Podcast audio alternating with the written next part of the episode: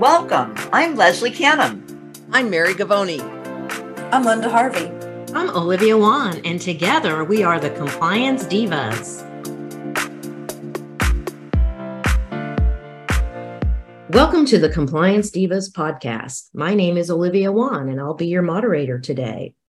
As the Compliance Divas, we bring clarity and simplicity to compliance by navigating regulatory compliance to keep you on course. Please subscribe to the Compliance Divas podcast through your favorite podcast channel or visit our website at thecompliancedivas.com. Resources that we mentioned during the podcast can be found on the Compliance Divas website, compli- thecompliancedivas.com. Please submit your questions to support at thecompliancedivas.com. So we thought it would be very appropriate to discuss common support questions that we receive week to week at our individual offices. And one of the questions that we've received lately is how long do we retain different components of employee records? And it might be easier if we divided the employee records or personnel records into segments.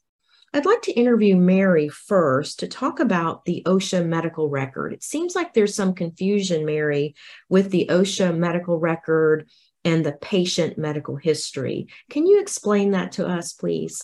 Absolutely. A patient medical history, um, which is usually part of a registration form, is, is for treatment um, of an individual in a practice. So that is completely separate from OSHA required documentation.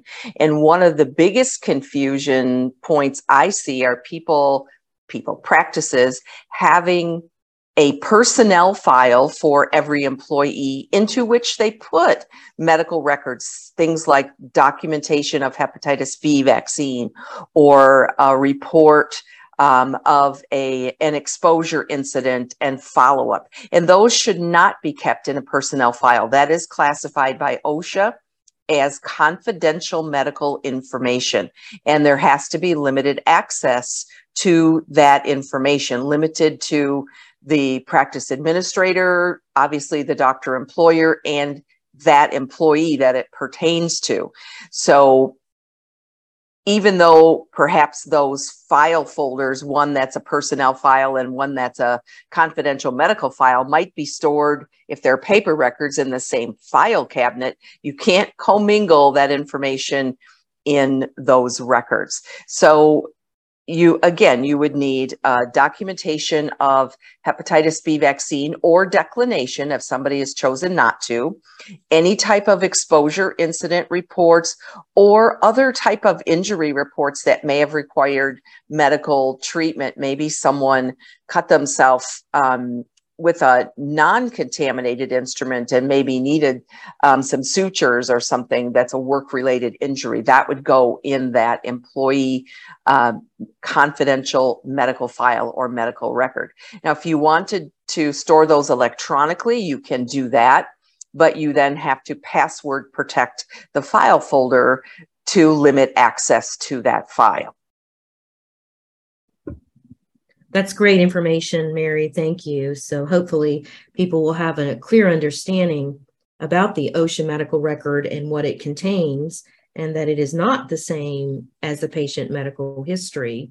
And also the point about retaining the record 30 years past the final employment date, which seems to be problematic in a lot of offices because they're not saving this critical paperwork.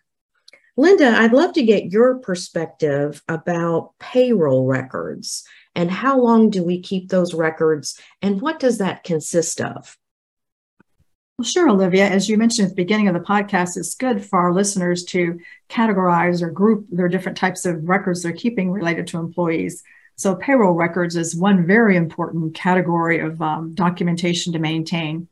And according to the Department of Labor, the US Department of Labor, which is uh, under the federal, the Fair Labor and Standards Act, employers must keep all payroll records and sales and purchase records for at least three years. The Department of Labor requires employers to keep wage records as well, such as time cards, uh, wage rate tables, which might be something that their CPA is helping them with uh, when it comes to uh, whichever company they're using or payroll company uh, to um, sort out and uh, do the payroll for them every every two weeks or week, whatever it is. Also, keeping job evaluations or performance reviews, work schedules. Work schedules may not be such a big thing, Olivia, for a smaller dental practice or even a group dental practice if the work schedule is pretty much the same across all locations. But we know that with so many changes um, in the dental industry and just the employment landscape in general, that some offices may have evening hours or weekend hours, and they may have employees that are working split shifts, for example. So those work schedules would be important to maintain in that case. And then any records of wage changes, um, keeping those as well. So three years here is the rule of thumb, unless there is something different according to a state law that requires more time, or maybe if um, the payroll company or the CPA has recommended to keep it longer from uh, for some other specific reason. But otherwise, it's three years from um, three years in general, Olivia. Great, Linda. So thank you for clarifying that. So for non-exempt employees, which are the hourly employees, even if they're paid by the day, but they're considered hourly, we have to keep those time records. And Linda, I remember several years ago when the Department of Labor actually audited a dental practice and they evaluated all of the time records. Let's switch gears just a bit. I'd like to get Leslie's thoughts on the I 9 and how long do we retain that important documentation, Leslie? And what is the I 9? an I-9. It's actually a form that's used to verify identity and employment authorization of an individual that a dentist might hire uh, in the United States. And U.S. employers uh, have to make sure that each individual they hire uh, completes the form and provides adequate documentation. And uh, it this includes whether they're a, a citizen or a non-citizen. So the documentation, I'll go through what is considered adequate documentation, uh, but both the employee and the employers have a part to fill out on this form. Uh, the employee has to attest to their employment authorization and must Im- present to the employer acceptable documents that it evidences their identity. So they uh, provide on an I-9 form, there's a list. So the employer doesn't have to memorize this. It's always on the back of the I-9 form. There's a list that says that uh, a passport is an acceptable uh, way to establish identity and employment authorization if it's a U.S. passport or a permanent resident card. And then there's also for people who maybe don't have a passport, a U.S. driver driver's license that's issued by a state, uh, and then another piece of information, a document like a social security account number. Uh, if, if, there's a school ID with a photograph and a social security account number, that's good too, or card. And then we sometimes don't think about that we hire maybe family members that are on payroll. And even though they're family members and we know that they were born, we know what day they were born in the United States and we know that they're ours, uh, we still have to have that documentation. So uh, for someone under 18, that might be their school record or report card plus a social security card. Or it may even be if they don't have uh, information from a school report card or record or transcript, a clinic, doctor, or hospital record. And even get this, Olivia, a daycare or nursery school record. So we don't want to forget about our, our younger team members. I remember when I first started in dentistry, I was about 12 years old and I worked for my father as a dentist.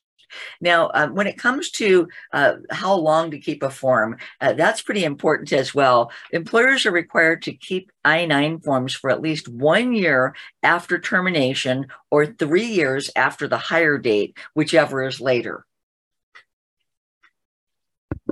Thank you so much for sharing that information and and also a little tidbit is to keep the i9 separate from the personnel record so they should be stored in an individual record for the i9 so that if a practice is audited they do not have access to other documentation that we've been talking about so we've talked about some of the OSHA documentation, personnel records, Department of Labor. Mary, what about HIPAA documentation? What can you share with us well, about I, HIPAA? I can share a number of things, but I want to go back to the I 9 for just a second. And I'm glad you mentioned about keeping the I 9 forms separate from the personnel records. Actually, what the um, Department of Labor and the um, Department of Homeland Security want is all of the I 9 forms for all of the employees to be kept in one common folder so that if your practice gets audited, you pull out that one folder and then they have access to everything so people aren't, you know, scrambling around to collect things. And this year, there is a new form that is also electronic, it's PDF fillable. So that makes it a little easier. And if you're a practice that's transitioning to keeping more electronic records, then that would be a big, um, a big help.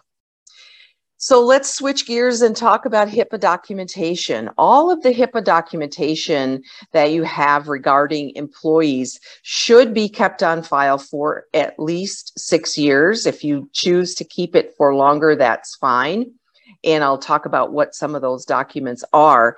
Um, I have become a big advocate of trying to get away from paper documentation and having these records electronic um, in electronic format. And so, of course, we need to make sure that anything we do is um, stored on a special drive on the server so that and that it's part of the backup so you don't lose it one of the recommendations from HIPAA is that we have confidentiality agreements with employees so that they acknowledge in writing to their employer that they will honor the privacy of um, all of the patient information and that they will not violate HIPAA privacy or security rules.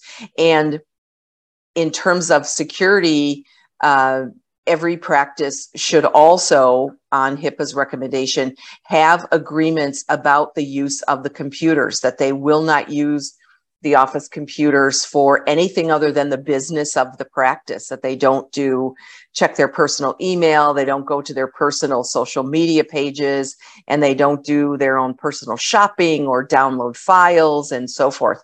So, those are two very critical documents. Of course, along with training records. So, training should happen as part of onboarding employees into the practice, that they get initial HIPAA training in the practice, and then any time that there are significant changes, or at least on an annual basis. So, training records, confidentiality agreements, computer use agreements. Anything else, Olivia, that you would add to that?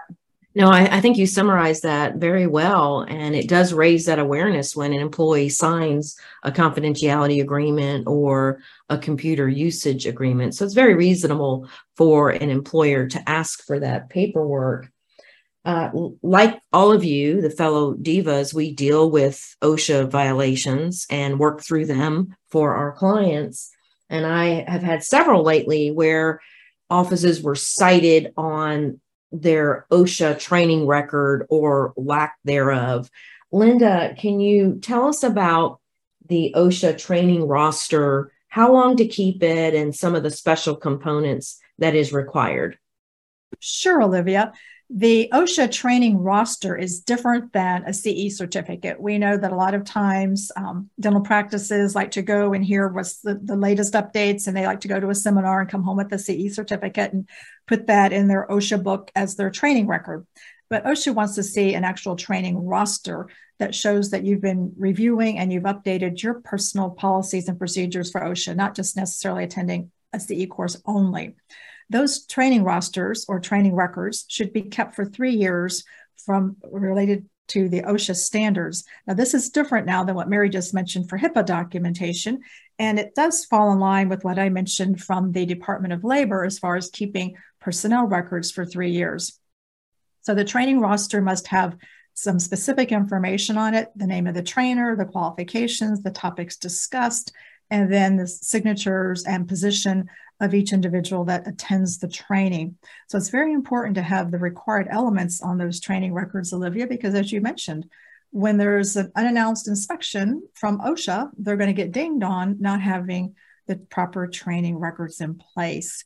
So I would like to mention that when we've talked about the areas today, OSHA rec- medical records and payroll records, I-9, HIPAA, training rosters, it's really a good idea for our listeners to have some kind of um, grid or chart, if you will, of the different types of records that they're retaining and ideally have some type of policy retention policy or procedure so they know how long everything is to be kept for because when they onboard new employees or someone new in an HR role or or maybe just um, um, someone within the practice gets promoted to a new position this gives them some extra information to work from and then to build their expertise and we also have to bear in mind that many of the employers are multi-state now with the growth of DSOs and group practices. So they need to bear in mind, um, have a flexible policy that's applicable to all the different states that they're um, located in. So just some things to keep in mind for our listeners, Olivia. Thank you, Linda. And, and that's a good point about the DSOs. I recently addressed a support question on the same topic because there's a need for complying whatever state labor laws they're working in. So that brings a whole new layer to it. And I like the suggestion of staying organized so we can keep up with the expiration of these documents. And that's another good reason, as Mary pointed out, to retain the documentation in electronic format. And then it doesn't matter if you've kept them years and years on end, we have everything in place to show that we pass the requirement uh, by keeping the documentation in order. So this has been a, a very timely subject to discuss among the divas. We bring clarity and simplicity to compliance by navigating regulatory compliance to keep you on course. Please submit your questions to support at thecompliancedivas.com. Any uh, resources that we mentioned, such as websites that you can access for further information, will be available on our website. Thanks again.